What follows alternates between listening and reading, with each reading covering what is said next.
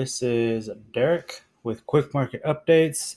We are about 30 minutes after the close on July 6th, and it was kind of an interesting day when we look at the actual output of the day. It was sort of a parabolic day.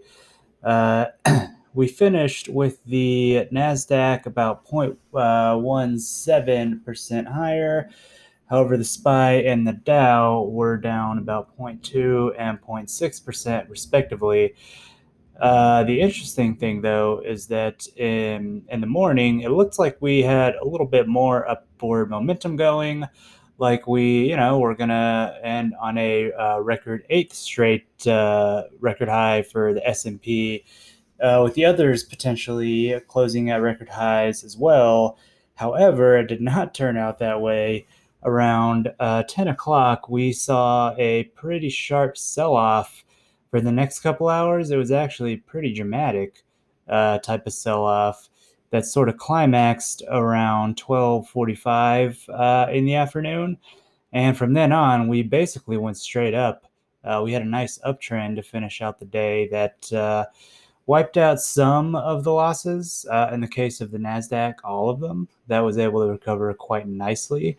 Uh, and with the uh, treasury yields being so low, it's not uh, super surprising that investors stepped in to buy more tech stocks. Uh, an interesting thing to note, though, and to keep in mind moving forward, is you know we also saw in the morning, uh, right at the start of the trading day, our uh, VIX volatility indicator was down pretty low. We started around uh, 15.5 today. However, uh, around again that uh, sort of uh, climax of the sell-off, 12:45, that had jumped up all the way to about 17.97, right under 18. So that's a pretty huge move for a few hours in volatility. And this is likely due to the lower volume that we saw today. Uh, low volume generally does contribute to a little more volatility because uh, you know there's not really any buyers or sellers uh, conflicting you know trying to uh, outbid each other. Uh, so you know it's kind of a one-way battle one way or the other depending on who steps up. So you know in the morning we definitely saw the sellers step up uh, but later on in the day, we saw the buyers come in to sort of erase some of those losses. Personally, I think this uh, sell off really was just uh, because, you know, we had last week, basically the whole week, we had gains, right? So this is likely just people taking profit uh, especially with the FOMC meeting coming up on Wednesday. And here in the next couple weeks, earnings reports are going to start coming out. And that generally causes the markets to go one way or the other. Uh, but of course, you know, that's all speculation.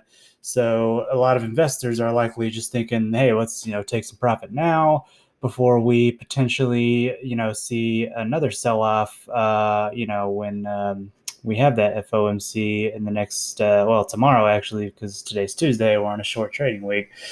So I wouldn't say it's anything to be too concerned about. Uh, no, you know, record breaking news uh, or market moving news, I should say, came out today that would have caused this uh, pretty sharp sell off. So, you know, I do personally think that this was just normal. We had a good chain of days in the green, and it's only natural that some people want to take profit. Uh, so nothing to uh, be too concerned about there. Uh, something interesting that we actually saw today was uh, with Didi, the stock uh, DIDI. It actually IPO'd on June 30th. Uh, but you know, today it had a massive drop off. It ended the last trading day at 1550 and it's uh, down today about 20%. This, of course, comes uh, with the news that the Chinese government is banning people from downloading the app until they conduct a quote unquote safety review, whatever that means. Uh, but is basically the Uber of China. And it's kind of interesting to see, you know, how government uh, regulation, interference, or activity can heavily influence a stock. Uh, and you know, we really saw that today. Uh, in fact, the first minute of the day, that stock dropped all the way, uh, you know, immediately from 1550 down to it opened at 1192. So definitely not a good day to be, uh, you know, putting stock in Didi unless, of course, you had a short interest in it, and in that case, you definitely did quite well. Um, we another interesting thing was that we saw Bitcoin stay pretty close to thirty four thousand and not really be too affected by this big sell off we had this morning. Uh, of course, there was just a little bit of uh, down movement, but again, it really kind of chopped around for the rest of the day. Uh, looks like it's going to end the day a couple hundred short of where it started. Uh, but you know, it is nice to see that uh, Bitcoin isn't going to be susceptible, at least to this market sell-off, which does tell us that uh, again we are at a pretty solid base of support for Bitcoin. So again, now is a, a good buying opportunity, in my opinion, because we are at such a strong support.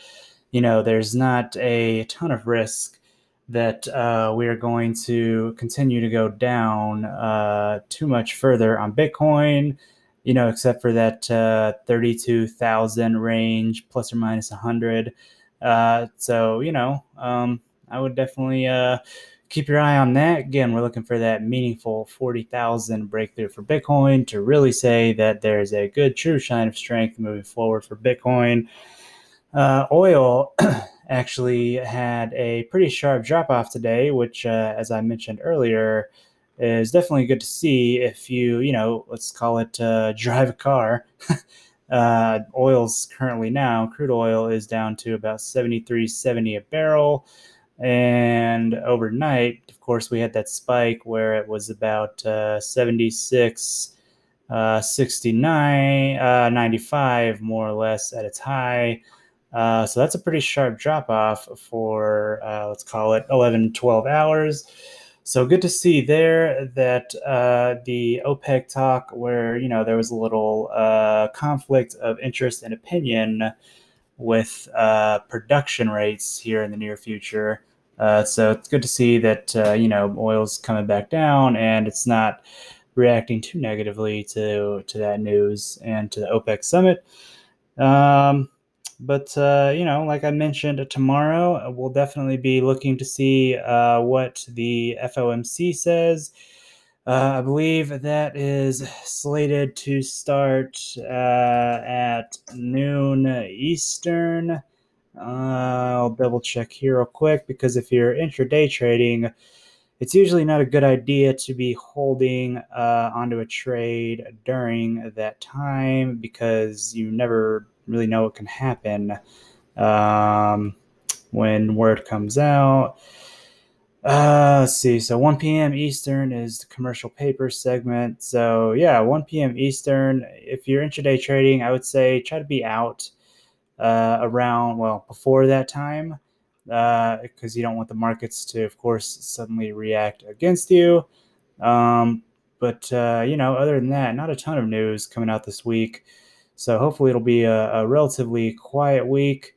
Uh, investors, of course, are uh, you know going both ways on are we going to have this continued bull run into the summer, or is it going to start to taper off, seeing as to how uh, we are up uh, so well already year to date, only being halfway through the year. So it remains to be seen. But in the meantime, have a wonderful rest of your night and we will see you tomorrow for the market open.